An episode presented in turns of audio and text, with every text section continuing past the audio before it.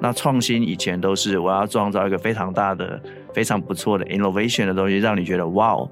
可是他们认为未来的创新应该是回到更平凡的业务里头。学生的论文开始用机器人去写了，那老师做什么事？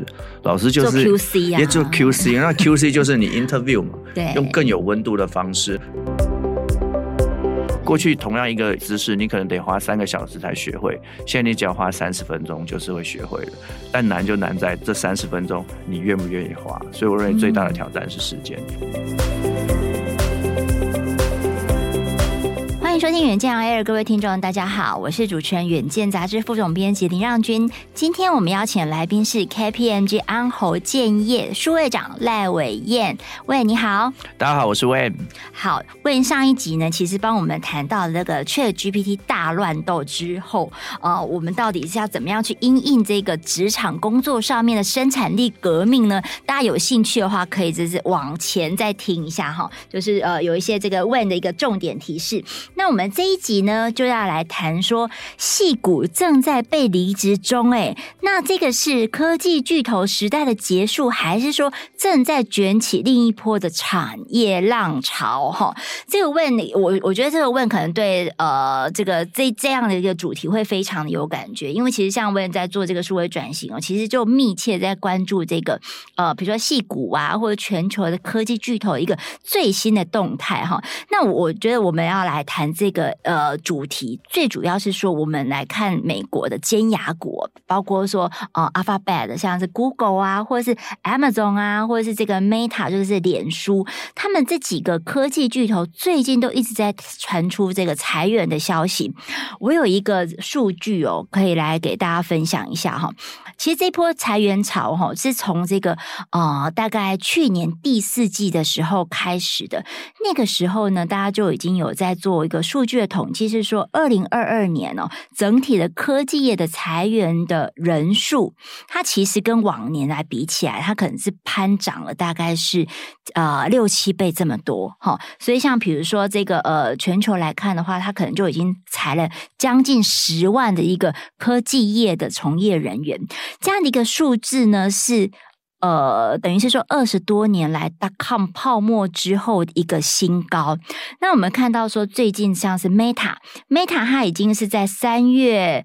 初的时候，他已经发布了这个第二波的裁员，又要裁一万人。那如果再加上说去年十一月的这个裁员，总共他现在已经在短短的大概是四五个月里面，就已经裁了超过两万人了哈。所以这个呃不只是脸书，这个 Amazon 也是啊。Amazon 在呃今年元月的时候说要裁将近两万人，结果呢在三月二十号的时候又说要裁将近呃一万人，所以简直就是。整个裁员二点七万人哈，是占了他们整个员工将近两趴的这样的一个比例。科技巨头在裁员，而且裁员这么多哈，动不动就是一万两万这样在裁，这个情况问你怎么看呢？我刚来之前，我又再去确认一下最新的数字哈。嗯，那 so far 到现在三月份，呃，全球大概五百二十七家科技公司都在发生 layoff。嗯，那累积的人数其实已经破十五万了哈。那大家就会问说，哎，微软不是最近很火吗？那微软为什么也裁了一万多人哈？嗯、那呃，所以我我我是这样来看这个科技业目前的状态，我不会悲观，我会用整理这两个字来看待这件事情。好、嗯，景气确实是黑天鹅在满天飞，那升息啊这些比较不确定的这些状况确实是发生。好，所以在这个状况之下去做适度的整理，肯定就是必然。嗯。那另外一个，我觉得值得大家去关注，为什么我说它是它是整理？哈，我大概分析一下，Alphabet、Microsoft 或者是 Meta，大概从二零二零、二零二一，几乎每一年都是接近二十个 percent 的成长。嗯，试问哪一家企业可以每年都是二十个 percent 的成长？所以我说，在那两年会推动它，就只有一个东西嘛，叫疫情嘛。哦，那疫情让他们无机无机的成长就是快速。为什么？因为大量的远距办公，是，是大量的 e-commerce，对，那个需求是非常旺盛的。That's it, that's it、嗯。所以那个时候他们在扩张的时候是必要的过程，亦或是说是必要之恶了。嗯哼，对。那现在回来上班了嘛？对，所以肯定要做一些整理。譬如说你在家办公的时间，可能是被接受的，但可能不是每天。嗯、呃，可能从一天、两天、三天，这个都是有可能的。所以在这个过程中，我认为是说，经济压力也好，然后之前的无机成长也好，都是造成呃这一次他们必须做整理的一个过程。所以未来我认为是会。会往正面的地方去靠拢的，所以它这是一个就是在呃自然成长或自然营运里面的一个盘整或者是整理了哈。那但是呢，它呃就是说它背后有没有什么样的一个，比如说科技业的一个产业讯息，就是说这个科技业它不景气了吗？或者是说它在呃哪一个部分的业务，例如像是数位转型啊，或者是这种数位产品跟广告的需求是在锐减的吗？因为像比如。比如说，最近这个呃三月的 Amazon 的一个裁员哦，这裁了九千人。其实里面呢、它就有包括说这个 AWS 跟它的这个数位广告部分的这个部门，然后也开始裁员。这个理应是它最赚钱的部门，但是它也裁员了。这个要怎么解读啊？其实这个也相对不难理解了，因为整个景气的不确定的因素就是存在，嗯，然后因为这些东西都是 to C 的 commerce 的东西，包含是数位产品或者是数位广告，所以民众的口袋一旦觉得钱不能这样花的时候，嗯，在这个部分业主的 spending 可能也会相对去做一些修正。那在最近这一阵子又持续的发生，像西谷银行 Silvergate，或者是像最近在谈。Credit Suisse 这些状况，所以整个下半年对整个消费者来看，我们对于口袋花钱的这些运用的这种意愿，确实就是会下修。那这样来看的话，它的数位广告、数位传媒确实也是会得到比较大的一个挑战。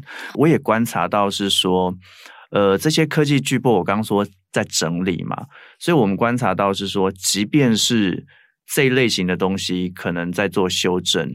但他们在最近也同时去调整它的产品线了，啊、嗯，比如说微软最近就是 Copilot 或者是 ChatGPT 这些东西，它开始的去思考 Next Generation 我们的 Future Work 到底是什么，啊，所以重新回到他们创业的初衷，嗯，啊，Office 走进你家，Office 跟你每天一起去做协作。那即便是 Amazon，我我最近看像他的 CEO Andy Jassy，他也说他们要重新去定义什么叫创新。那创新以前都是我要创造一个非常大的、非常不错的 innovation 的东西，让你觉得哇哦。可是他们认为未来的创新应该是回到更平凡的业务里头，就是非常贴近生活，就好像 ChatGPT，我们现在用聊天就可以去问问题，或者是跟他做工作上面的合作，对。嗯，那另外刚刚让俊聊到说数位转型哈，数位转型其实呃，我们去年也做了一个 CEO 的前瞻大调查，那那时候大家就已经预测到今年的 uncertainty 不确定，所以当时呃很多 CEO 也反映说转型一定要做，但他们看到的是转型的成本确实会提高。那呃我我会用另外方式来解读啦哈，如果你每一块钱都要花。那成本一定提高。嗯，那如果换个角度去想，是说，那资源你必须要更聚焦，你必须更抉择，说什么是你要发展的策略方向。嗯哼，那以我们自己为例哈，呃，我都讲一句话，我们会更全球化，也会更在地化。嗯，这句话听起来很抽象，那我有个好像也有点矛盾，有矛盾哦。那我我告诉你，他的意思是这样，呃，科技的进步，摩尔定律早就被颠覆掉了。嗯，那。呃，AI 的 iPhone moment 好像就是 coming 了，所以请问这些 R&D 的东西，如果以一个全球性的企业来看，要每个国家都各自去发展吗？哦，不是啊，一定会大一统的，哦。Let's it。所以像这种比较核心的科技，maybe 应该聚焦在几个国家。嗯，那我用 ChatGPT 来谈，可是 ChatGPT 讲的，请问是哪一国的话？英文啊，他现在最英文最好，啊。对，那你如果在台湾，你希望他讲什么？中文，讲中文，那是繁中。对，那谁最理解中文？我们啊，对，我们嘛，啊，That's why 说，当你把这个引擎，也谢谢帮我这样造句。所以，当我把这个引擎接到台湾的时候，它必须要更做在地化。所以，国际化跟在地化的协作会形塑成一个未来在科技上的一个生态圈。嗯，那你要用这样来看待你的转型，你的资源分配就会得到一个新的蓝图出来了。懂？我觉得、嗯、呃，资源的重新分配跟这个策略重整。这两件事情是非常重要，而且就是息息相关的。所以如果说我们从这样的一个构面再谈回到说这个矽谷裁员这件事情啊，就会发现到说，其实他们不是不需要人才，也不是说他们的业务或者是说未来发展不需要扩编，而是说他们想要把力气用在对的。焦点就是用在刀口上啊，对的，没有错。对，所以这这就表示说，哎，那我们就在来谈说，现在人才的新样貌究竟是什么嘛？对不对？像呃，去年哦，我又谈到去年哦，我真的觉得这两年的这个形势的变化实在是太快了。我们去年第一季的时候还在谈说，我人才大飙抢，对不对？人才好缺哦，科技产业最缺，半导体业好缺。然后呢，就是说大家都是拼命的去增聘员工，去增援。但是现在的话，又是不一样的一个呃极端，就是现在在谈裁员。可是呢，这是全球的科技的现场正在发生的事情。我不知道说台湾，台湾的这个科技产业，为您现在看到。也在发生这样的故事吗？我看到的倒是没有那么悲观了。即便看到 global 的科技巨头在做裁员，但我相信这些人才经过整理完之后，嗯，还是相对欠缺的。那今年就让他们去放飞一下，休息一下。好把，anyway，拉回正轨，我认为，呃，我们来界定。人才这件事情，什么是在刀口上面的人才资源？所以，其实我这样看是说，新兴议题的人才依旧是欠缺的了。什么是新兴议题？啊，像是 AI 啊、大数据啊、嗯、Cyber Security 啊，这些几乎都还是欠人的。像我们在跟很多企业的类似这种转型单位合作，一样都是找不到人。嗯、那另外找得到人，也不见得留得住人。嗯，所以这是我看到的第一个状况是。呃，新兴一点人才依旧是稀缺的，好不容易找。那第二个是，呃，从企业端我看到观察的是说，台湾的企业开始去思考说，转型这件事情必须让别人知道，让谁知道？让来找工作的人知道你有这样子的工作内容。哦、嗯，啊，这你把它想象成是企业的另外一张包装纸，它是另外一个行销。是的呀，嗯、那他会去吸引这些人才说，哎，我进来这，I can do something different。好，那我觉得还不错。那这是我们也是去年的 CEO 大调查里面看到的一个。那还有一个我觉得蛮有趣的是，呃，我们看到台湾的企业其实更愿意的去培训员工。呃，我们同样的问题，其实每年都会问台湾的 CEO 说：如果你有一笔资金，你会投资在设备还是人才？嗯，老实说，前几年都是设备优于人才。哦，呀，那现在是人才优于设备。嗯、所以，即便是刚刚提到很多不景气，很多好像 layoff 这个狂潮是出现的，但我认为人这件事情还是相对是一个 burden，但整体来说是有一点点 slow down。那我认为这个 slow down 其实是好的啦，好的也是也是说，哎，之前可能是劳方市场，那在我们企业在选材的时候，可能有点青黄不接，哦，甚至是曾经之前发生过一个笑话，是说。呃，有一个客户请我帮他找人，我问他说，你要什么条件？他说会呼吸的就可以。缺人缺到这种地步呀？yeah, 那现在可能会稍微平衡一点了。你还是缺人，但至少你在选人的时候可以选到你要的人。嗯，这是人才面。那我另外一个谈是缺工。工，我用工跟才来界定，就哎，工那相对可能就不是那么要 high skill，嗯，但你需要一些 labor 来看，那这个还是会存在了。那像呃，我有一个客户，他是从越南引进一些像工读生啊，或者他的研究生，直接来台湾做工作。我从越南引进工读生哦，对对对，到底越南工读生会有什么不一样吗？呃，其实你可以这样去想哦，他给我们的醒思是说，我们应该再把我们的工作再拆分到更细腻了。嗯，我们先不谈越南，你什么工作会让工读生做？哦，你得把它分出来嘛，对不对？嗯，嗯，你们会有工读生吗？会很多。对，那你通常是什么工作会让他做？呃，就是说比较行政营运的部分，就是日常 routine 的。而且工读生现在在这块也做得越来越好了，是，是因为他会用什么做？确实 用确实 啊，对呀。所以其实我们也发现是说，第一个是说这一些学生在学校所受的训练可能是比较新的。好，那再来是我们在人力市场的结构上的转变，所以或许给他们也是一个机会。嗯、那企业来说也是一个新的出海口了。嗯，对，所以我认为是说，呃这样的一个结构性的变化，也能够让企业在人才的这个市场也能够得到一个比较好的舒缓。对，你刚才问谈到这一些新兴产业、新兴需求，还是非常的缺人才，我就想到我们刚刚才聊完这个 ChatGPT 嘛，哈，那其实。说实在的，就是说，工读生他当然也要学会做用 ChatGPT，或者是说他的相关的一个呃外挂，或者是扩增在这个呃 Office 工具里面的一个相关的功能。例如，就是说怎么样帮你一起做会议呀、会议记录，或者是说做简报。但但是我有一个很深的感觉哦，就是我们都呃常常在说，我们都不要被这个呃 AI 取代。所以呢，我们要学会跟他一起工作。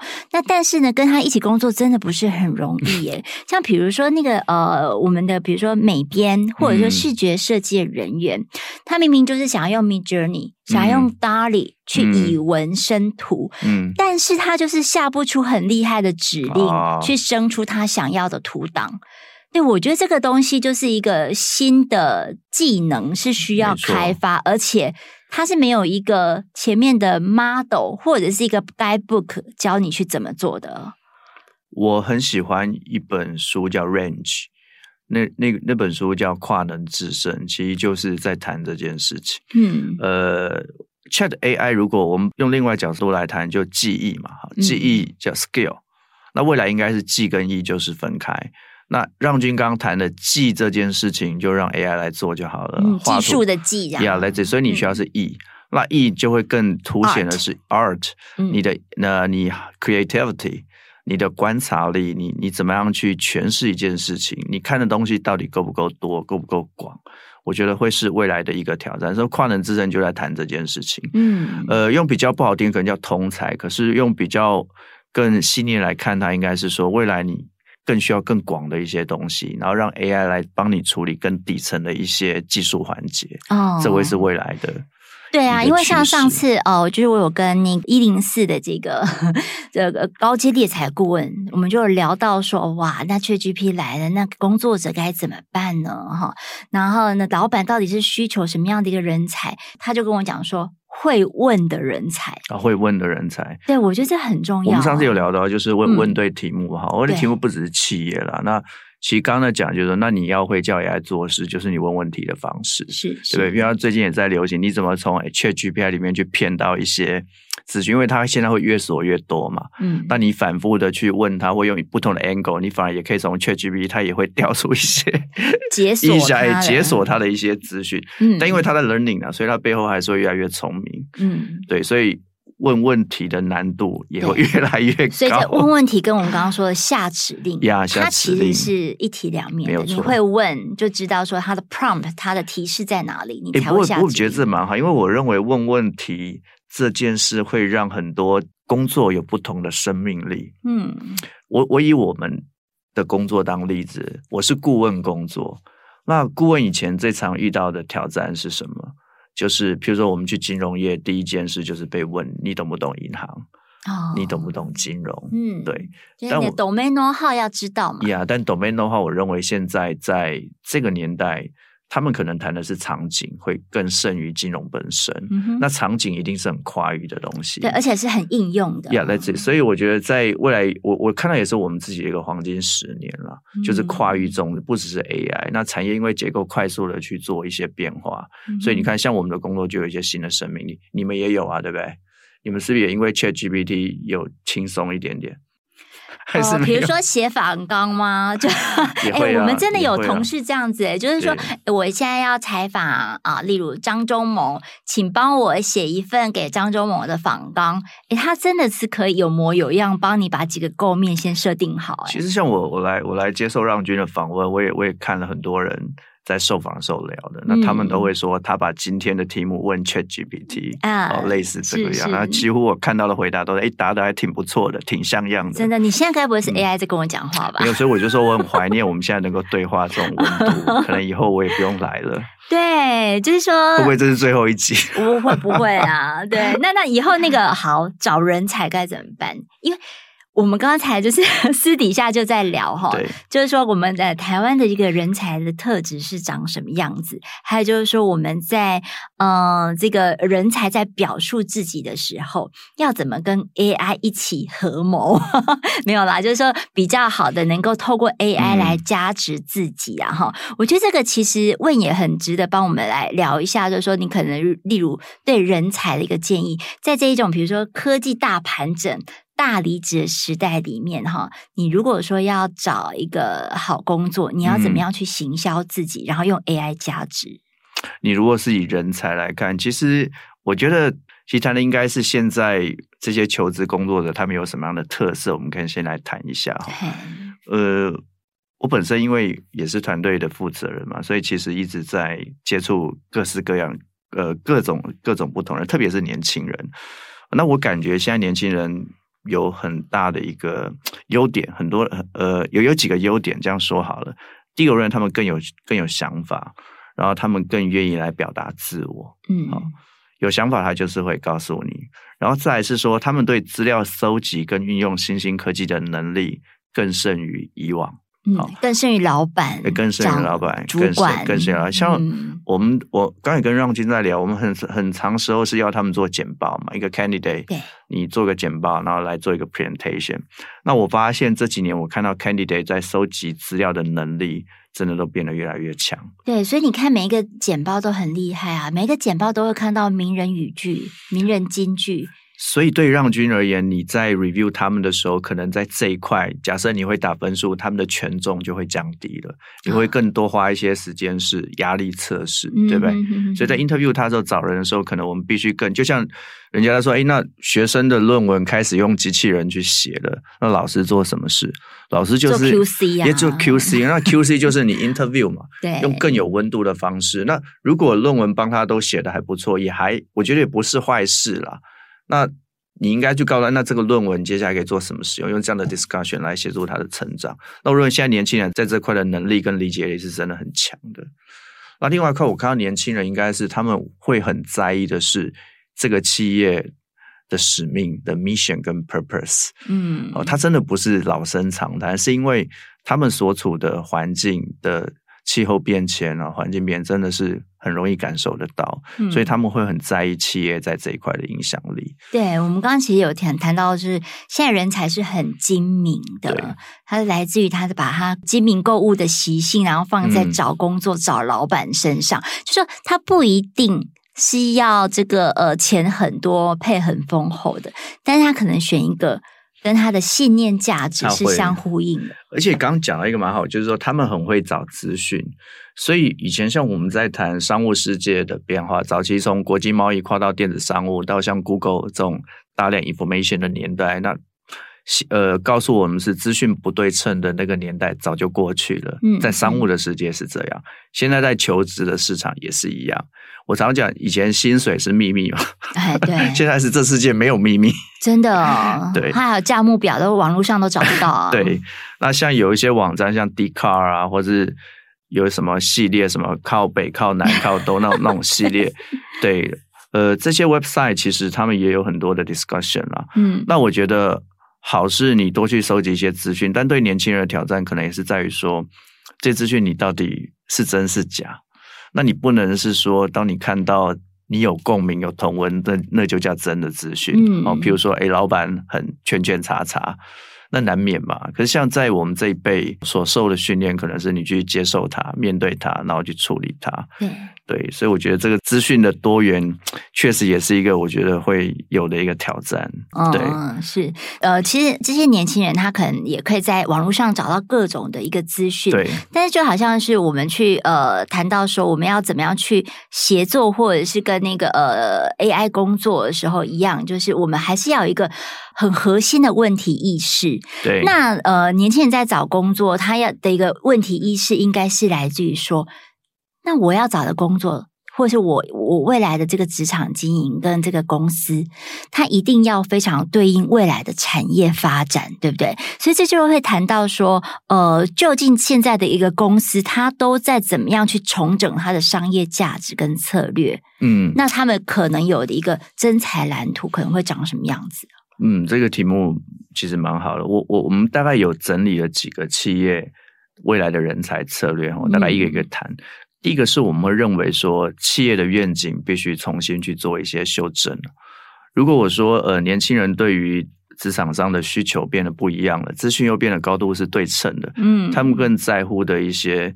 除了 work-life balance 之外，他可能也在乎你对环境的照顾，所以你的 vision 有没有办法在这一块有一个铿锵有力的说服力去吸引他啊？譬如说 Amazon，以前 Amazon 的愿景，他强调的是他要做世界上对。客户创造最好体验的公司啊，这很合理呀，很合理。嗯，但他在疫情这两年，他加了一个说，我要做最照顾员工的公司。哦，那哦，为什么呢？你是要问为什么他还是 lay off 是不是？啊，对啊，为什么还是 lay off 两万多人？所以我刚刚说 lay off 是一个整理啊，但我觉得说，呃，因为企业经营要投资股票有赚有赔嘛，嗯，那我说你 cover 不了，你还是得做一个整理，但。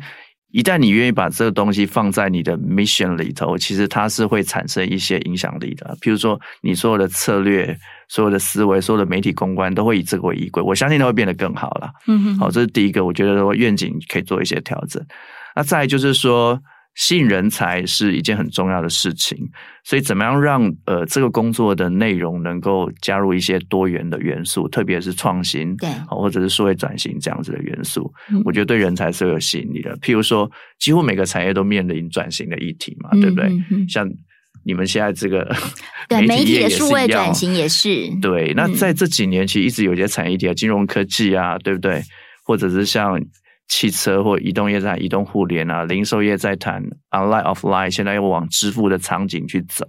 所以，如果说在这些元素里面能够把它植入在那个职场的，或者是在那个 job 的那个 description 的需求里头，其实也会吸引他们进来。哦，这是第二个，就是加入多元的一些元素来吸引人才。那第三个，我认为有一个应该是减少新旧员工的摩擦力。嗯，好。什么是新旧员工的摩擦力？对，新旧员工其实就是呃转型最怕的，或者是说新旧员工最怕的是形塑成二分法，特别是当谈转型或新科技嘛。啊，那新的科技进来之后，做新科技的人就叫做高大上，嗯，那没有做新科技的人就叫做什么？就叫做什么？就叫做啊，就叫做什么都不会，就叫做老陈嘛，还是叫老陈？嗯、所以文化上的摩擦力是必须要。克服的，那怎么克服？有没有你有没有觉得可以怎么做？沟通吗？啊，沟通哈，导入内部的 training 啊。对，其实就是让他们一起多办联谊聚餐啊。好，讲起来要让他们一起玩泥巴啊，是不是？team building 啊，那是 team building，让让其实呃，我是用科普的方式谈数位赋能啦。你的重点并不是让。旧的人知道新的人多么厉害，嗯，而是让旧的人知道我也可以，嗯，是不是？是，对不，对，我也做得到。哎，那就整个觉得我也那个信心就都来了哦，新旧员工的摩擦力，嗯嗯。那台湾还有一个特有的特色啊，嗯嗯嗯，台湾有很多什么企业，哎，老头家，然后那个家族企业，对。哦，那三代同堂通常是发生在家里嘛？好好好。但三代同堂在台湾会发生在哪里？公司。会发生在公司。而且不，现在已经不是三代了，现在可能四五代。如果你三年级的老板还在的话，我个人还没遇到四五代，我个人 这三代其实就蛮累的。嗯、三代你就把它想象成是可能呃总裁、董事长、总经理或者他的在在弯档。可能是三个不同 generation 的人，嗯，啊，那这三个人摆在一起有趣哦。当你要他很前沿的创新，嗯，最年轻的 GM 那一代，嗯嗯，他会帮你拍拍手，对。但总裁会说，哎，听不太懂，嗯嗯嗯。因为我们去顾问也常会遇到这个状况，所以常常是国语、台语、英语要交杂的去讲。但因为顾问，我们大家讲，我们就会离开了啦。那男人是在里面的从业人员，对不对？如果你很煎熬啊，嘿，满腔的热血，然后当你要谈区块链在组织的应用的时候，嗯嗯，可能你的解释的 effort 就会非常大。对，就是在里面也是冰冰冰冰，可是它是一个闷烧锅，就是它在里面可能你就被煮熟了。对，所以才讲，其实像外来的人，通常我我我们看到的是都不会超过三年。哦，如果你是外，所以这几年会特别在意的是 upgrade 原本的员工的能力，嗯、让他去接受，然后拥抱。嗯，那你也不要因为外来的人来三年就让你觉得难过了，因为三年已经算蛮长的了。嗯嗯，所以比较好的应该是说，就务实的去看待，说他陪到你三年，你是赚到。对，那你可以拿到什么样附加价值？欸、对对对，所以就是说，呃，就切另外一个策略，就外来人才的 KPI，你也重新去调教一下，嗯，让他可以留久一点，嗯、让他有一些可以跟你私密对话的空间。嗯哼哼。好，那最后一个很重要，请问人才跟企业最相关的部门是哪个部门？人资。